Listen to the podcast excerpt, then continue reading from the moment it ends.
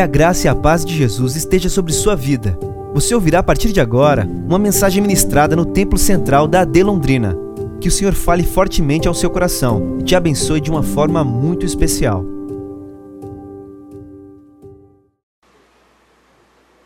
Quero ler com você a partir do verso de número 11, Evangelho que Lucas escreveu sobre Jesus, capítulo de número 15, a partir do versículo de número 11.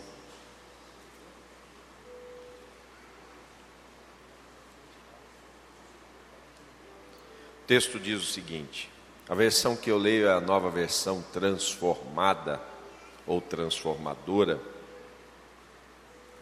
perto da NVI. Ah, você tem aí também? Joia. O texto diz o seguinte, Jesus continuou, um homem tinha 2 filhos, o filho mais jovem disse ao pai, quero a minha parte da herança, e o pai dividiu seus bens entre os filhos. Alguns dias depois, o filho mais jovem arrumou suas coisas e se mudou para uma terra distante, onde desperdiçou tudo o que tinha por viver de forma desregrada. Quando o seu dinheiro acabou, uma grande fome se espalhou pela terra e ele começou a passar necessidade. Convenceu um fazendeiro da região a empregá-lo. E esse homem o mandou a seus campos para cuidar de porcos. Embora quisesse saciar a fome com as vagens dadas aos porcos, ninguém lhe dava coisa alguma. Quando finalmente caiu em si, disse, até os empregados de meu pai têm comida de sobra. E eu estou aqui morrendo de fome. Vou retornar à casa de meu pai e dizer, pai, pequei contra o céu e contra o Senhor. E não sou mais digno de ser chamado seu filho. Por favor, trata-me como seu empregado. Então voltou para a casa de seu pai. Quando ele ainda estava longe, seu pai o viu. Cheio de compaixão, correu para o filho, o abraçou e o beijou. O filho disse, pai, pequei contra o céu e contra o Senhor, e não sou mais digno de ser chamado seu filho. O pai, no entanto, disse aos servos, depressa, tragam a melhor roupa da casa e vistam nele. Coloquem-lhe um anel no dedo e sandália nos pés. Matem um novilho gordo, faremos um banquete e celebraremos, pois este meu filho estava morto e voltou à vida, estava perdido e foi achado. E começaram a festejar. Amém? Queridos, nós estamos diante de uma parábola proferida por Jesus. E todas as parábolas têm como finalidade ensinar verdades espirituais aos seus ouvintes. Esta é a realidade das parábolas na Bíblia Sagrada. As parábolas não são uma exclusividade bíblica. Todavia, Jesus as elevou a um patamar diferenciado das outras parábolas que já existiam nos ambientes de ensino do Oriente Médio. E nós estamos hoje diante de um texto que traz a nós uma das parábolas mais conhecidas e por alguns estudiosos da Bíblia chamada de a Pérola das Parábolas. Nós denominamos esta parábola de parábola do filho pródigo, quando na verdade, se entendermos o todo desta parábola, até porque ela tem 2 partes muito bem explícitas, nós poderíamos chamar de uma parábola de um pai compassivo e os seus 2 filhos em dificuldades, porque nós temos nesta narrativa este momento de 2 filhos apresentando seus problemas em relação à estrutura da casa, ao ambiente da casa, a relação com o pai e muitos outros problemas que nós temos nesta parábola. Mas eu quero me ater hoje a esse momento que talvez seja, por muitos, o momento tido como o mais conhecido ou mais poético da narrativa. Porque a Bíblia vai dizer para nós que esse filho mais moço está dentro da casa do seu pai, ele tem um outro irmão, que a Bíblia chama de irmão mais velho, e em determinado momento da vida ele se apresenta ao pai e diz o seguinte, eu quero a parte da herança que pertence a mim. Eu quero que aquilo que será meu um dia seja meu agora.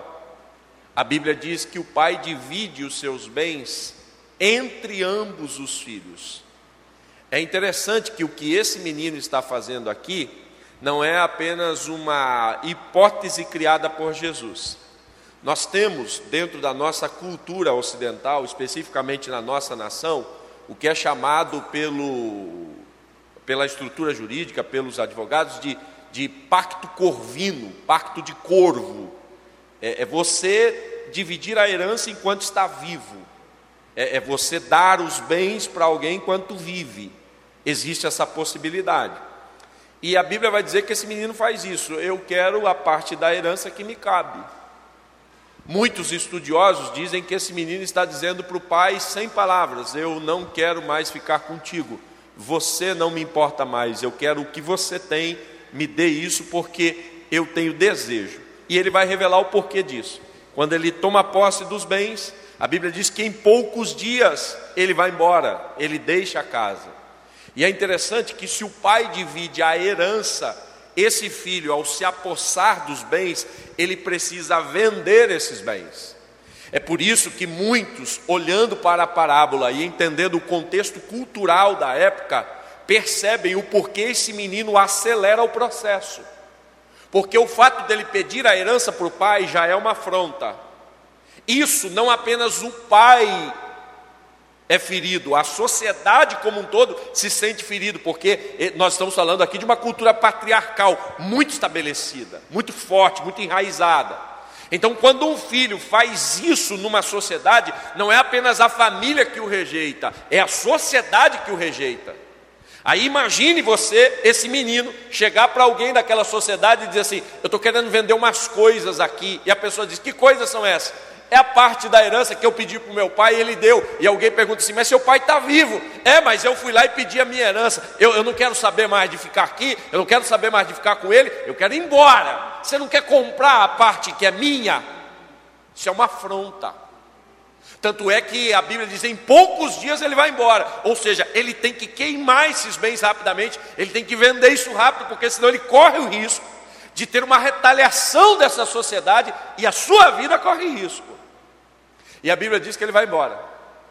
Longe da presença do Pai, ele começa a viver desregradamente, até o momento em que tudo acaba. E se ficar pobre já é um grande problema, a Bíblia diz que se soma ao fato dele perder tudo, o ambiente onde ele está, que passa por uma grande crise. Uma coisa é a gente perder dinheiro e não ter condições, e olhar em volta e dizer assim, não, peraí, está todo mundo bem, alguém vai me ajudar. Mas esse menino se depara com uma situação ainda mais calamitosa, porque ele perde tudo, se abate sobre aquela sociedade onde ele está, uma fome muito grande. E qual é a única opção que ele tem? Eu vou pedir emprego. E ele vai pedir emprego para um dos cidadãos da terra, que tem uma criação de porcos. E é interessante que no Oriente Médio, quando você se depara com um pedido que lhe incomoda, com uma solicitação que não é muito prazerosa de ser atendida, o costume não é dizer não. O costume é dar uma oportunidade que você tem certeza que aquele ser vai rejeitar. Essa é a ideia da relação naquele tempo. Ou seja, você chega para mim e diz assim, Pablo, você não pode me dar um prato de comida? E eu não quero te dar prato de comida, eu não quero cozinhar para você. Aí eu sei que você não gosta de peixe. Aí eu digo assim, eu só tenho uma sardinha para fritar aqui. Porque eu tenho certeza que você vai dizer, não, sardinha eu não quero, obrigado, não precisa fazer não. Eu vou ter a sensação que eu tentei te ajudar, mas você rejeitou. Ou seja, estou bem, minha consciência está tranquila. O cidadão para quem ele pede, o cidadão para quem ele solicita o emprego, olha para ele e nas entrelinhas está subentendido o que se passa ali. E eu fico imaginando Jesus contando essa parábola para os religiosos judeus, que estão ouvindo Jesus nesse momento, e cuja parábola é uma resposta a eles. Eu fico imaginando os judeus dizendo, não, peraí, se esse menino é judeu de verdade, esse menino vai dizer não, essa é uma proposta abusiva, essa é uma proposta que ele não vai aceitar, ele está pobre, mas ele tem princípio, ele vai rejeitar. Aí Jesus assim, e o menino disse sim, ele foi cuidar de porco. Porque para o judeu, tem algumas coisas impuras que ferem os seus princípios religiosos. cerimonialmente se envolver com essas coisas é se contaminar com a impureza delas. E eu fico esperando que os religiosos, quando Jesus fala, não pode, ele aceitou, menino maldito, menino miserável, menino terrível, corintiano, não, pula, menino terrível. Aí a Bíblia diz que ele está lá cuidando de porco, uma porcaria de vida, quer comer, está com fome, ninguém dá nada. Aí em determinado momento ele diz assim, quantos trabalhadores na casa do meu pai têm abundância de comida, e eu aqui estou padecendo de fome. Vou fazer uma coisa, vou voltar para lá e vou dizer para o meu pai, pai, eu pequei contra ti, pequei contra os céus, já não sou digno de ser chamado teu filho, me põe para trabalhar para o Senhor. Eu quero trabalhar para o Senhor, porque aí eu vou me bancar, vou ter comida para comer e não vou mais viver nessa miséria. E a Bíblia diz que agora ele vai em direção à casa do Pai. E nesse momento se manifesta a nós a graça de Deus, através da figura deste Pai e das ações deste Pai. A Bíblia vai dizer a nós que este moço, ao voltar, ele é visto pelo seu pai ainda estando longe. E este pai que percebe que este filho se aproxima, não fica passivamente esperando o regresso daquele que se perdeu, mas ele deixa o ambiente da sua casa e vai em direção a esse filho. E ele não vai caminhando lentamente. Esse pai sai da sua casa correndo.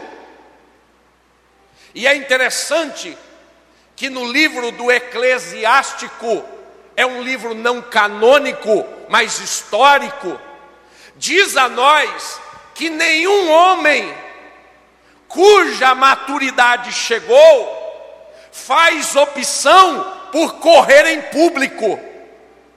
Porque nessa cultura, um homem maduro correr em público é uma vergonha. Homens maduros não correm diante da população. Homens maduros caminham calmamente. A Bíblia diz que esse pai, ele não vai caminhar em direção ao filho, ele vai correr em direção a esse menino. E talvez você me pergunte, Pablo, por que é que ele corre? Porque agora nós temos duas possibilidades diante de nós.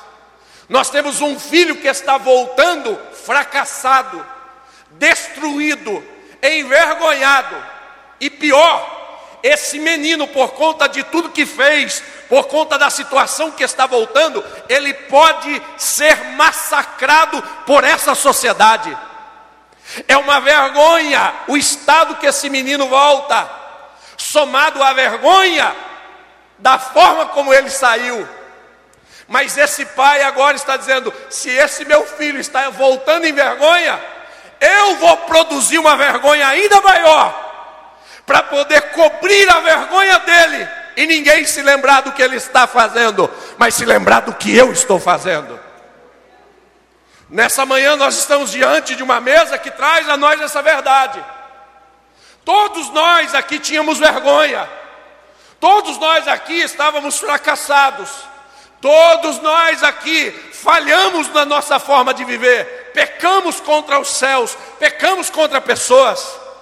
E quando a gente tenta voltar para o encontro com o Pai, a gente pode ser apontado, pecador, miserável, você falhou. Mas a Bíblia diz que o Deus que nós servimos não ficou passivo no trono esperando a volta dos seus filhos, não. A Bíblia diz que Ele se esvazia da glória, que Ele tira a sua grandeza, que Ele se desfaz da sua nobreza, e Ele vem habitar entre homens. E quando vem habitar entre homens, Ele não vira só gente, Ele resolve ser servo. E não é apenas um servo, é um servo fiel que vai até o Calvário morrer, morte de cruz.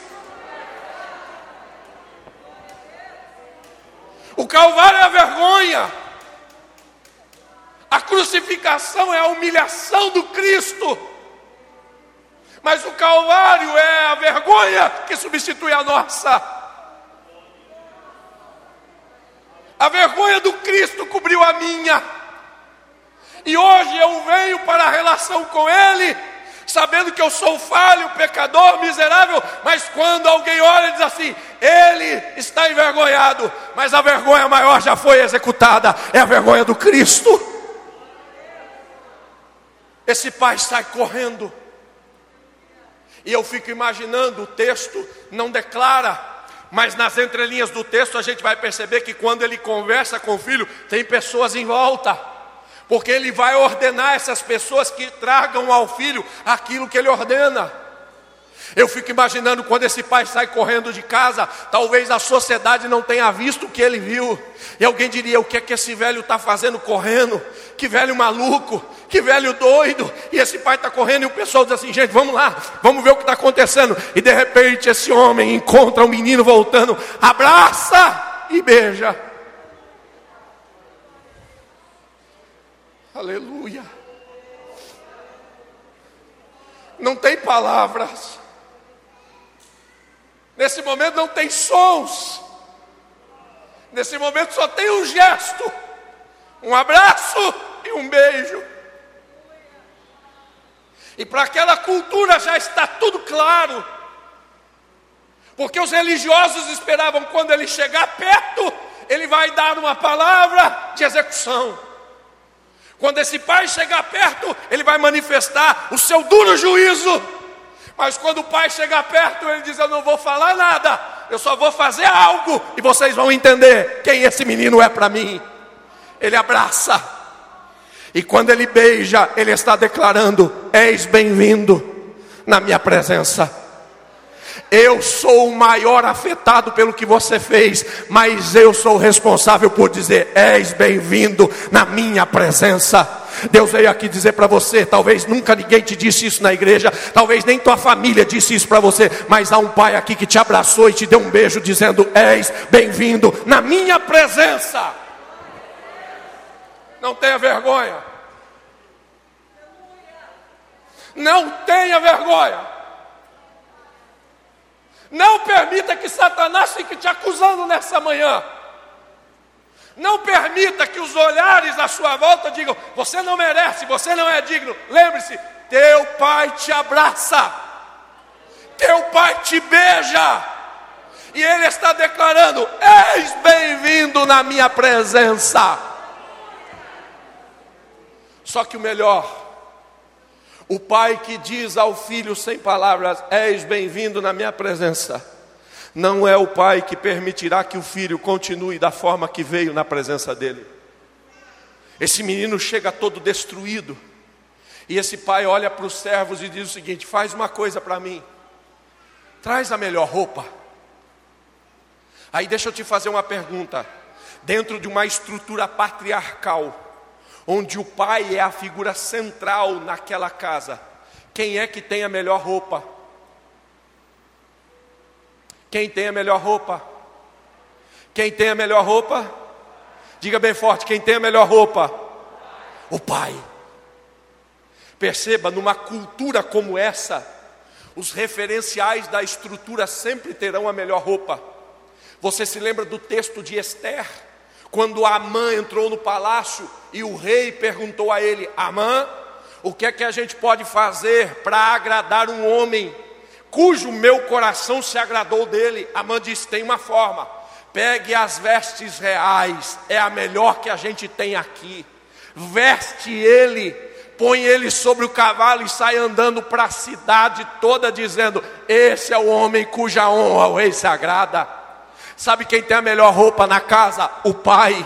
É uma roupa especial, é uma roupa de festa. O pai está olhando para os servos e dizendo, não veste ele como trabalhador, não veste ele como um ser qualquer, traz a minha roupa, bota nele agora, porque ele vai entrar na minha casa vestido do meu jeito.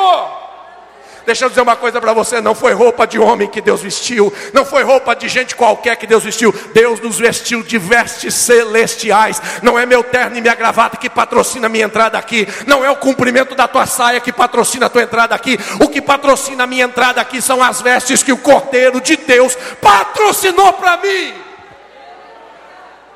E deixa eu dizer, para todo encontro que Deus patrocina, Ele tem uma veste pronta.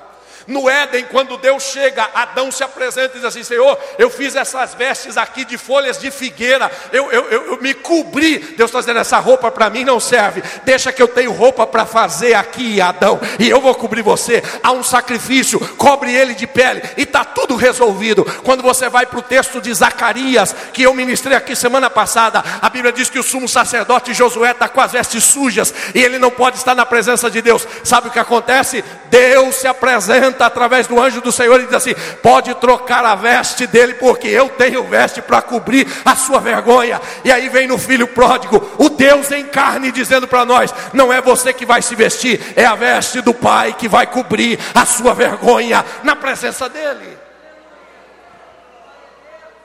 Aleluia. Vestes reais, vestes do Pai. Deixa eu dizer, irmão, aqui não é a sua, aqui é a veste dele. Ele nos cobriu. Ele nos cobriu. E sabe o que é melhor? O Pai olha para os servos e diz assim: só que não pode só vestir vestes do Pai nele. Faz o seguinte, traz um anel no dedo. Traz um anel para a gente botar no dedo dele. Traz aí um anel. Aí você diz assim: pastor, o que é um anel? É autoridade. Autoridade. Imagine você. Você é funcionário de uma empresa e o patrão diz a você: você vai cuidar do financeiro, e ele te dá a senha do banco, e você usa inadequadamente essa senha e tira tudo que esse patrão tem, rouba esse patrão. E aí, depois de um tempo, você volta e ele diz assim: vou te perdoar. Deixa eu abrir o confessionário aqui e pergunto para você: você devolveria a senha do banco para esse funcionário, sim ou não? Você devolveria a senha do banco para esse funcionário, sim ou não? O pai está dizendo para aquele filho: o anel é a sua autoridade para fluir em nome da nossa família nessa sociedade. Eu estou devolvendo para você a senha do banco. Você está liberado. Você é filho. Eu não vou ficar aqui olhando dizendo assim: vamos ver até quando ele acerta, vamos ver até quando ele está bem, vamos ver. Não, o pai está dizendo: eu estou perdoando você, vestindo você com a minha veste, estou devolvendo a sua autoridade. Pode levantar a cabeça, diga que você é filho e haja como filho a partir de agora. Você tem autoridade. Nessa manhã, irmão, tem gente que Deus já perdoou. Aí ele chega na ceia e diz assim: será que eu não vou morrer? Será que eu posso tomar do cálice? Será que eu posso comer do pão? Mas eu pequei o mês retrasado. Assim, eu até pedi perdão, mas tem uma coisa que fica me acusando. Ei! Deus devolveu a senha do banco.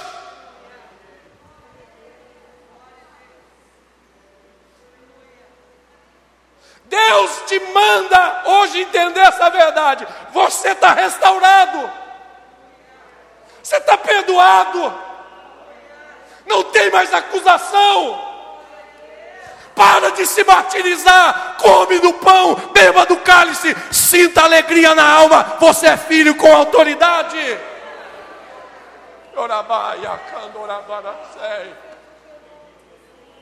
Tem gente que não consegue assimilar. Aí o pai diz: bota um anel no dedo dele aí.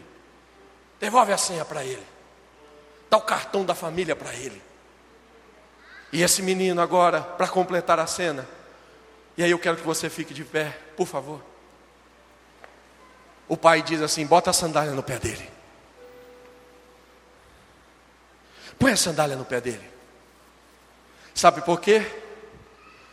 Os filhos podem caminhar no mesmo lugar dos servos, mas não podem caminhar como os servos. Guarde isso no seu coração. Os filhos podem pisar na mesma terra que os servos, mas não podem pisar do mesmo jeito que os servos. Os trabalhadores podem passar pelos mesmos ambientes que os filhos passam, mas os filhos passam diferente.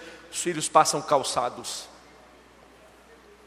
Paulo vai dizer a nós que nós devemos calçar os nossos pés na preparação do Evangelho. Sabe o que o pai está dizendo? Você vai caminhar por essa terra, mas você não vai caminhar de qualquer jeito. Você vai andar por esse mundo onde todo mundo anda, mas você não vai andar de qualquer jeito.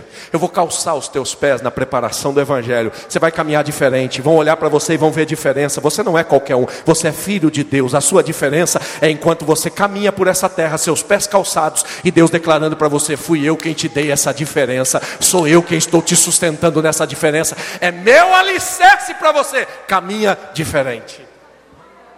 Hoje é dia da gente se relacionar com o Pai. Ele está aqui, Ele está nesse lugar, e a gente vai viver esse momento especial na presença dEle. Eu quero, em nome de Jesus, que toda a culpa, toda a acusação de Satanás seja desfeita agora, nessa manhã, e que você tenha liberdade para juntos celebrarmos a presença de Deus nesse lugar. Você crê nisso? Você pode levantar suas mãos para o céu? Se não for pedir muito a você, você pode liberar uma palavra de gratidão ao Senhor? Você pode liberar uma palavra de adoração e louvor ao Senhor nesse lugar? Se não te constranger, se você não ficar constrangido, o máximo que você puder, liberar a sua voz para dizer que Deus é maravilhoso, que o Senhor é bom, que Ele é misericordioso. Faça isso nessa manhã, não porque eu estou te pedindo apenas, mas porque o Senhor que está aqui, Ele é digno, Ele é digno, Ele é digno. E se você puder, enquanto glorifica, comece a aplaudir o nome de Jesus que está nesse lugar. Antes de nós celebrarmos a sua presença, nós vamos adorá-lo e bendizê-lo. Ele está nesse lugar.